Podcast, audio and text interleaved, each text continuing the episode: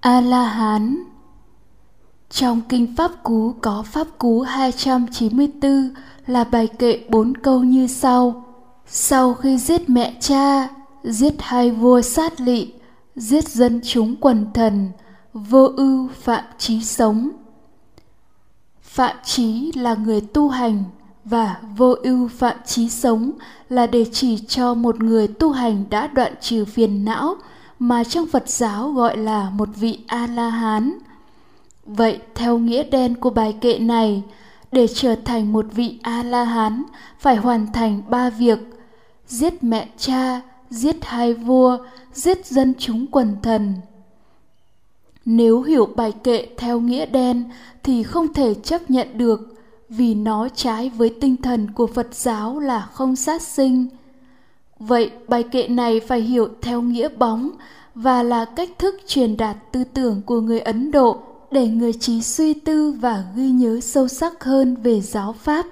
Và nghĩa bóng, nghĩa ẩn dụ của ba hành động giết đó là một Giết mẹ cha Cha và mẹ sinh ra kẻ phàm phu đang sống trong vòng luân hồi sinh tử vô cùng tận, không có ngày kết thúc chính là vô minh và hữu ái.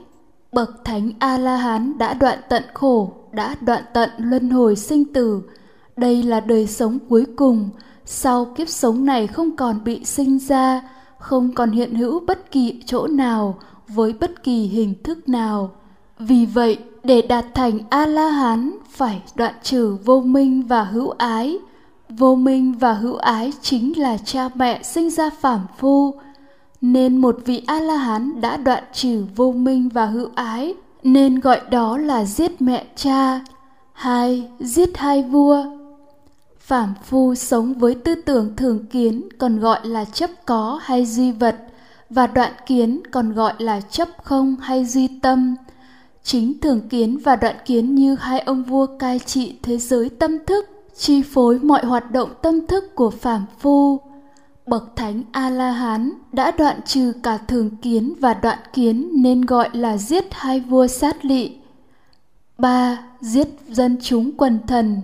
Thực tại thế gian của phàm phu là năm thủ uẩn, nghĩa là phàm phu sống với tư tưởng sai lạc, vô minh chấp ngã, chấp thủ một cái ta, một bản ngã không sinh không diệt. Đồng nhất là chủ nhân, chủ sở hữu của sắc thọ tưởng hành thức tư tưởng sai lạc đó chính là năm thù uẩn và năm thù uẩn là khổ.